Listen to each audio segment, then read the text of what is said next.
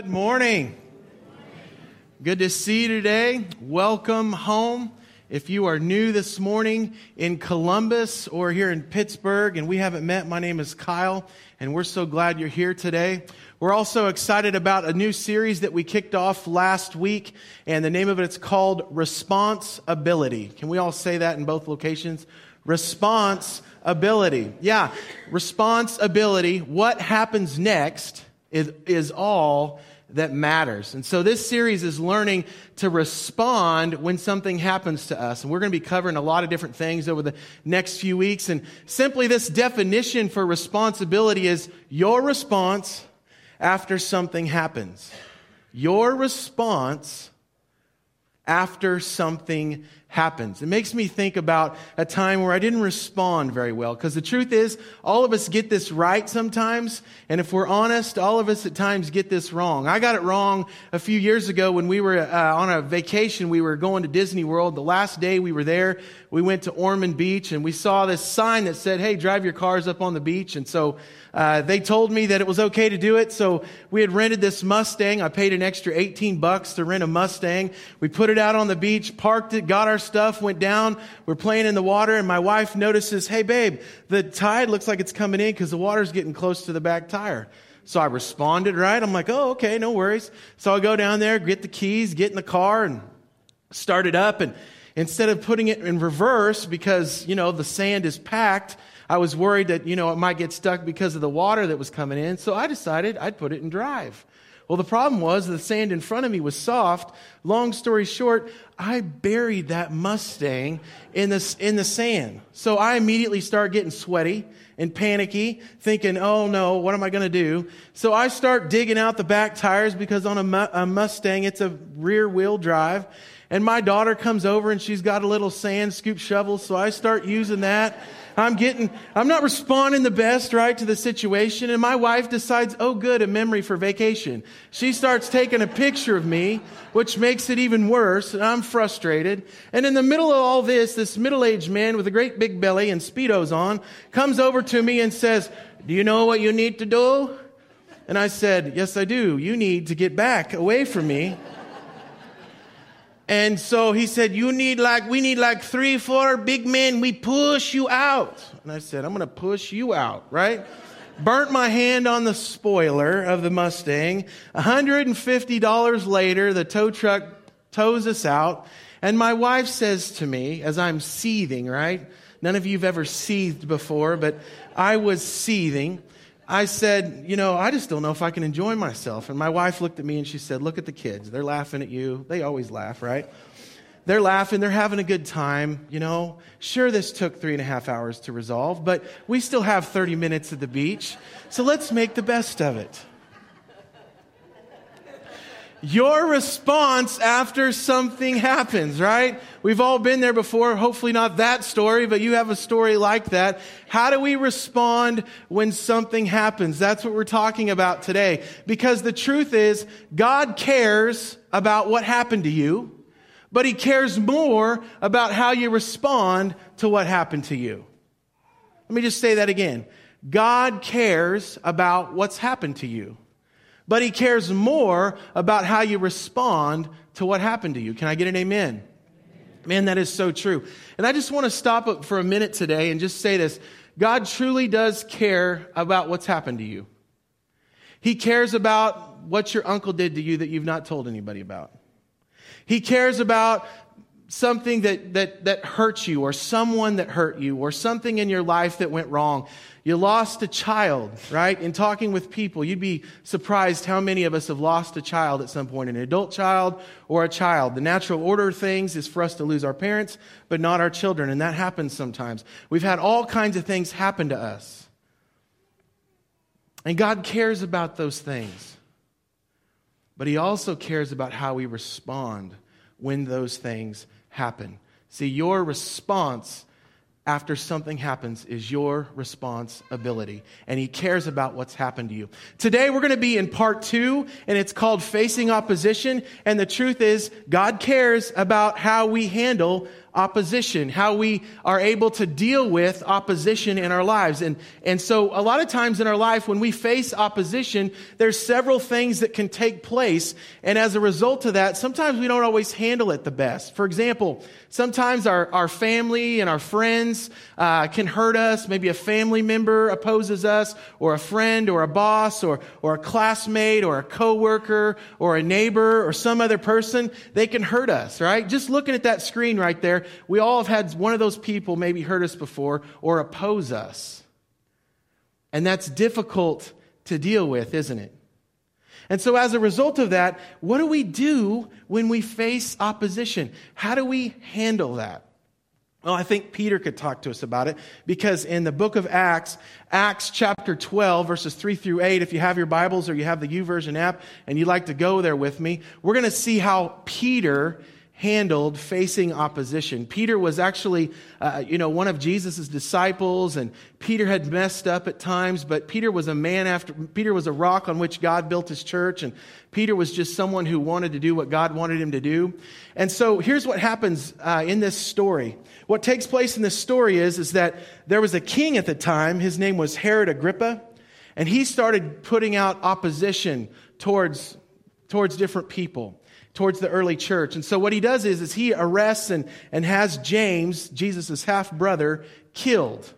And so he starts to realize that all the Jews, because they didn't believe Jesus was the Messiah, all the Jews like were like, good job, king, way to go.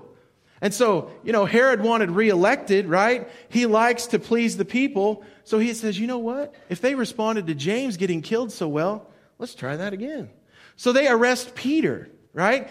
And so this takes place, and they're uh, planning to put him on public trial for, you know, all these different things. And so as a result of that, Peter's immediately facing opposition. He's seen his Messiah die and, and resurrect, and now he's carrying the ball along with the other disciples. And so they're facing opposition, and he's shackled, scripture says, on to two different guards with chains. You know, he's got these chains on him. In fact, scripture says there was 16 different guards, if you count them all up, that were basically guarding Peter. Along with those guards uh, guarding Peter, there's an iron city gate that is shut. And so there's all this opposition going on. Have you ever felt that way? Like you've got chains around you. You're worried about something. You know, you're shackled to this financial debt load. You're shackled to your reputation from something you did a long time ago. Or you're shackled to someone else's reputation that you're related to that you wish you could distance yourself from. We have these shackles and then we have all these guards, right? All these people and things in our life that make us feel like there's no way out of it. That's where Peter's at. But then there's some responsibility that takes place. There's some people that respond in a way that, that makes a difference. Peter's arrested, he's facing opposition, and the church starts to respond. In fact, scripture tells us that while Peter was in prison, the church prayed very earnestly for him.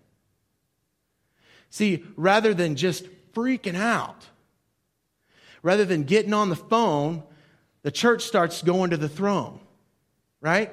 I mean, how many times in our life have we faced something and we're worried about it, a bad cancer report or something that's just, you know, can be a really bad thing. And we start, I know, girl, I know what you're talking about. I don't know what we're going to do. Or we're at work, man, dude, I don't know you know, it's, just, it's pretty bad. Or we're a kid and we're at school and we start telling our friends. We start going to the phone, we start talking to people instead of going to the throne and talking to God. Well, the church responds by going to the Lord. Let's read that together. But while Peter was in prison, the church prayed very earnestly for him. Very earnestly very earnestly. Let's say that in both locations. Very, very earnestly. Sometimes it's not what you say, right? It's how you say it. What would happen if we started praying very earnestly on behalf of some other people? That's what the church does for Peter. See, the takeaway here from this this morning when we're talking about opposition when facing opposition, respond in faith rather than fear. Folks, we are the church. If you have a relationship with Jesus, you're here this morning, you're the family of God. If you don't have a relationship with Jesus in Columbus or here in Pittsburgh, you can choose to make him the Lord of your life and have a relationship with God.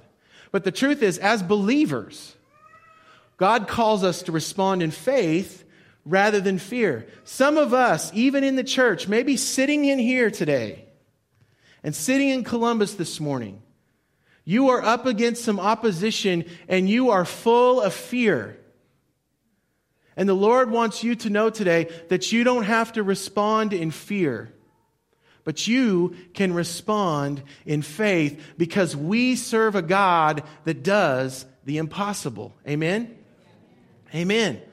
In other words, faith talks to God, fear talks to everyone but God. Come on. Faith talks to God, fear talks to everyone but God. Are we talking about our problem to someone else? Or are we talking to the one who created us, who holds us in his hand?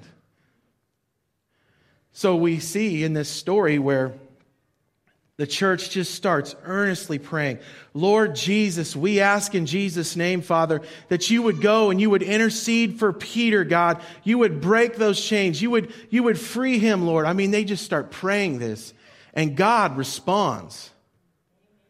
God responds when people pray. He responds. And God's response was in Acts chapter 12 verse 7, Peter's still shackled in prison with, with, you know, two guards on either side and, and chains and shackles and the Iron City Gate and four total stations with four guards in each one, making up 16 different people guarding him. He's still got these same situations going on, but this prayer takes place, and suddenly, scripture says in verse 7, there's a bright light in the cell, and an angel of the Lord stands before Peter.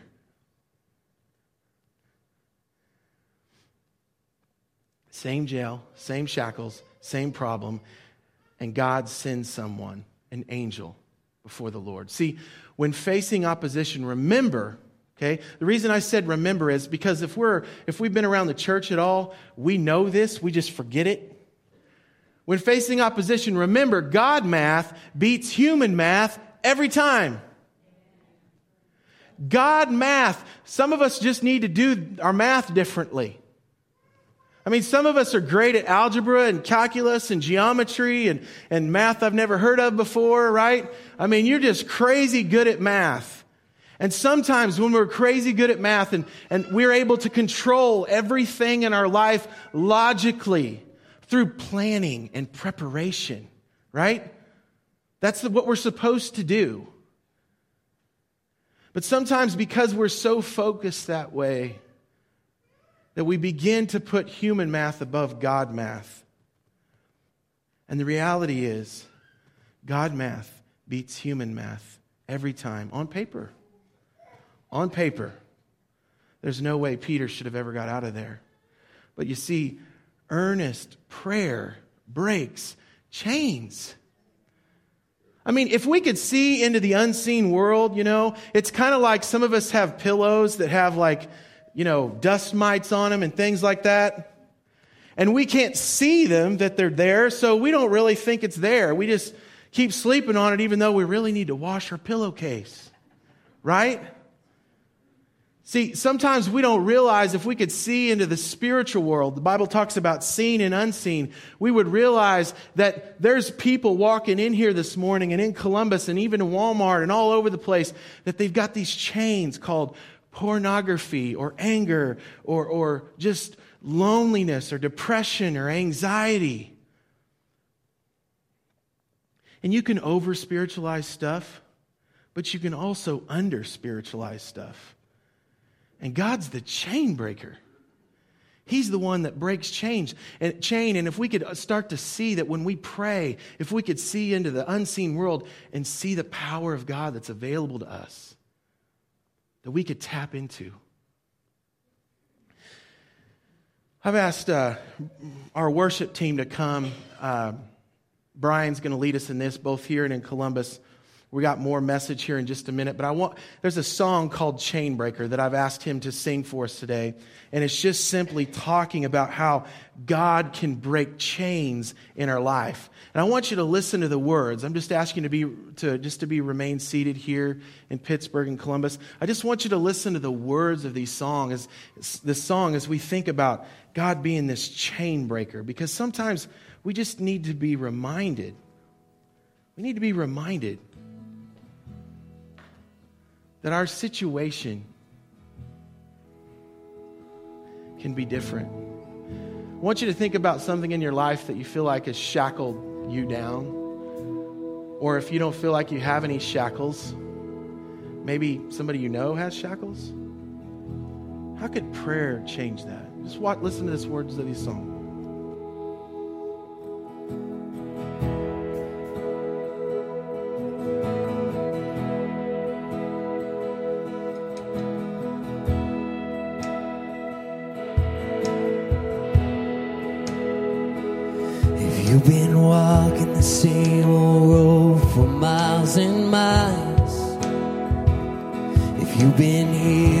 Same old voice tell the same old lies.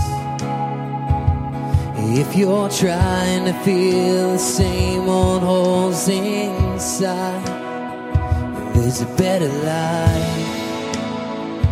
There's a better life.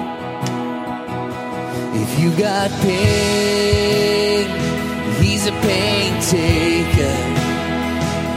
If you feel lost,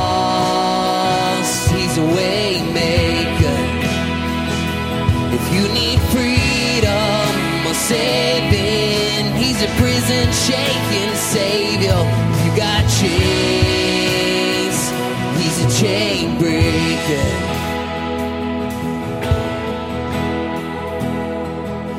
And we've all searched for the light of day in the dead of night. And we've all found ourselves worn out from the same old fight. We've all run things we know just ain't right. When there's a better life, there's a better life. If you got pain, he's a pain taker. If you feel lost, he's a way maker. If you need freedom or saving, a prison shaking savior. If you got chains, he's a chain breaker.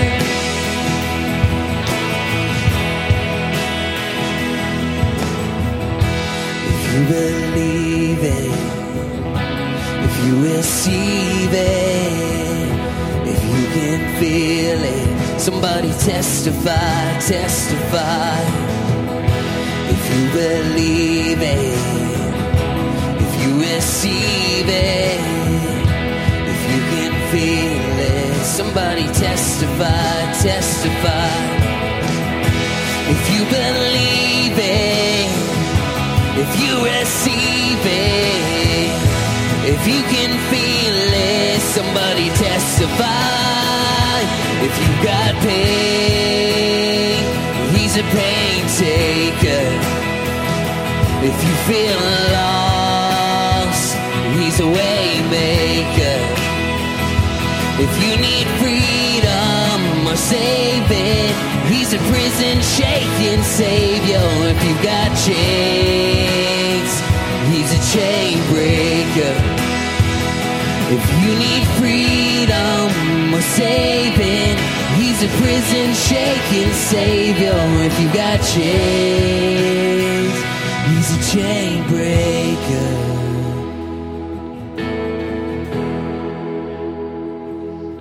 Just such a such a great reminder this morning. Folks, he's a chain breaker. And we forget that sometimes. We forget that he's this chain breaker. We see the church being reminded of that. Instead of, you know, going in fear, they go into faith and they begin to pray. And God begins to break chains. And what takes place is as he breaks chains, Peter finds himself with an angel there, and, and, and these chains are broken. In fact, at the time, Peter thinks he's dreaming, if you read the scripture. He thinks he's dreaming when, when the angel leads him past all these guards. He thinks he's dreaming when he gets to this iron city gate and it just opens. Read the scripture, read it for yourself sometime. But he starts to realize that it's real when he gets into the city and he's free and the angel disappears. And Peter, he responds. In chapter, in chapter 12, verse 11, he says, The Lord has sent me his angel and saved me from Herod and from what the Jewish leaders had planned for me. The church responds in prayer when opposition takes place. God responds to the earnest prayer. And Peter responds when he's delivered by giving God the glory. I wonder if that would be the same pattern in our life when we face opposition. Whatever you're dealing with today, whatever you're dealing with today, Columbus, what would happen if we would start to respond, not just for ourselves, but for, for some people around us? See, I think that one of the things that Satan does to the church is we just say, well, you know, my life's okay. I mean, it could be better, but it's okay. And we just kind of get dumbed down and we don't start to realize, we don't start really to think or begin to realize that God calls us to intercede for people. Who are you interceding for? Who are you praying for? For those of us who maybe been delivered in the past, or, or here recently? Are we giving God glory the way that Peter did? See, when God rescues you, we're called to respond with gratitude and give all the glory to God. Which means simply giving credit where credit is due. Has God delivered you? Has God been faithful to you? Has God brought you through a time where you didn't think you could go and God brought you through it? Give Him glory. Has God interceded in someone else's life? Give him glory. So, how, how do we respond when we or someone we care about is facing opposition? You know, when your kid sits the bench instead of getting to play. When your husband still doesn't get it when your wife still doesn't get it, when your kids who are grown and know better and they still don't get it? Do you respond with too much grace? Or do you respond with too much truth? See, some of us, we have a tendency to respond, well, you know what you need to do? You need to do, right? You need to do this and that and this. And God's like, don't respond like that. There's other times where our kids need disciplined and we respond with too much grace and they need grounded. They need consequences. See, we've been talking about respondability on this side over here where, where we can respond when we're cut off in traffic and we get mad. But there's also this other side where we can respond and there's too much grace. We keep giving them money and they're an adult and they don't ever feel consequences because we keep bailing them out over and over and over and we don't know we've done it, but we've kind of almost just declawed them, right? Or whatever you call that with a dog. I'm sure you got the name, but. See, Jesus said that here on earth you will face opposition. You will have many trials and sorrows and wrecked plans. But take heart because I have overcome the world. If you're facing trials and opposition, or your kids are, God's not caught off guard by that. He didn't cause it, but He's okay sometimes with us going through stuff. And he's okay with your child going through stuff. Because God's ultimate goal is to produce His character in us, and that doesn't happen through us bailing people out or being too harsh on people. He reminds us just a sentence earlier I have told you all this so that in me, y'all know someone that they can't be nice unless everything in their life's okay? If something's not right, they just can't be kind. They can't, you know, they're just anxious. They're worried all the time. The circumstances have to be just right for them to be okay. That's because they're controlling their life, not God. Jesus said, I've told you all this so that you may have peace in me, not peace in perfect circumstances. So let's just break this down. I, I, rewrote this a little bit just for somebody like my daughter to be able to understand, who's nine, ten years old, whoever would be that age. Don't be shocked when things get bad. It's part of living in a fallen world. Look to me, and I will give you peace. Why do we respond to opposition like Jesus never told us it was going to happen? In this world, you will have trouble. In this world, you will have trouble. In this world, you will have trials. In this world, people will pass away. In this world, people are going to do the wrong thing. In this world, someone's going to get sick. In this world, you're not going to get everything you want. And neither am I. And it's easy for me to stand up here and talk about that if I'm not living it. I get that. But the reality is, Jesus says that in this world, things aren't going to be right.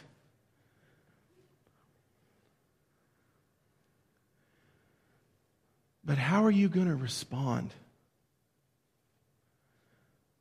The church prayed earnestly.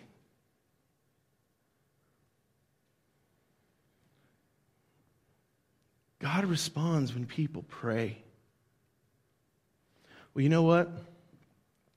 Pastor Kyle, I prayed for such and such, and it didn't happen for me.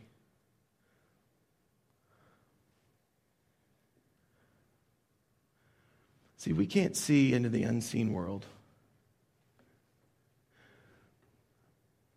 When my grandpa got really sick, I prayed that he would get better. He didn't.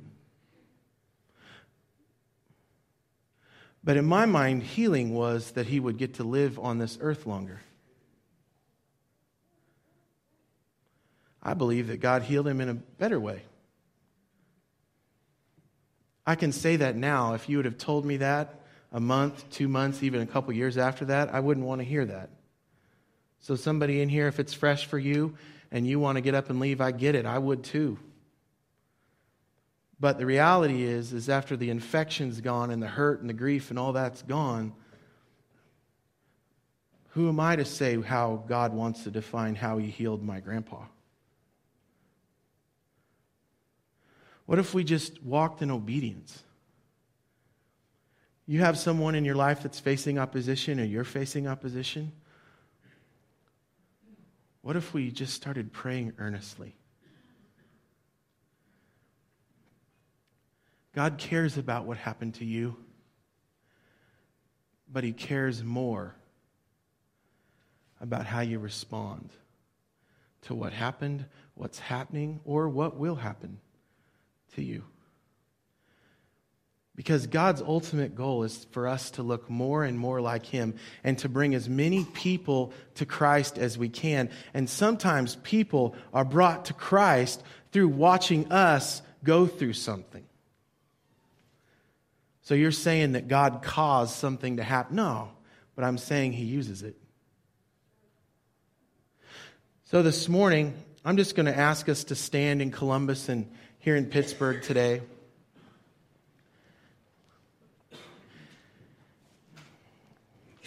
And here in Pittsburgh, we have these prodigal boards over here. What would happen as a church here in Pittsburgh if we prayed for the names of those people on the prodigal board with earnest. Some of you wrote those names on the board. In Columbus, you don't have prodigal boards yet, but you know prodigals. You know some people that that are facing opposition or are broken or lost or struggling in some way, what would happen if you prayed for them today? What would it look like today if the Holy Spirit whispered something in your ear that's different than what you've been telling yourself? Would you be obedient to that voice instead of your feelings?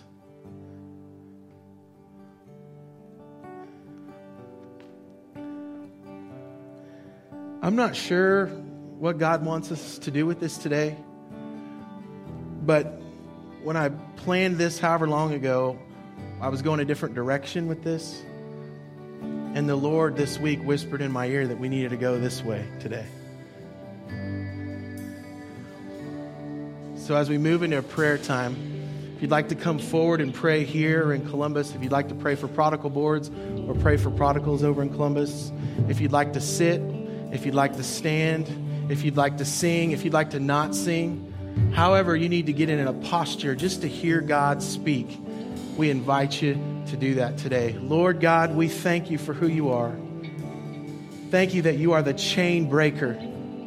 Father, break some chains today in Pittsburgh and in Columbus. In Jesus' name, everybody said, Amen. Amen. Let's worship.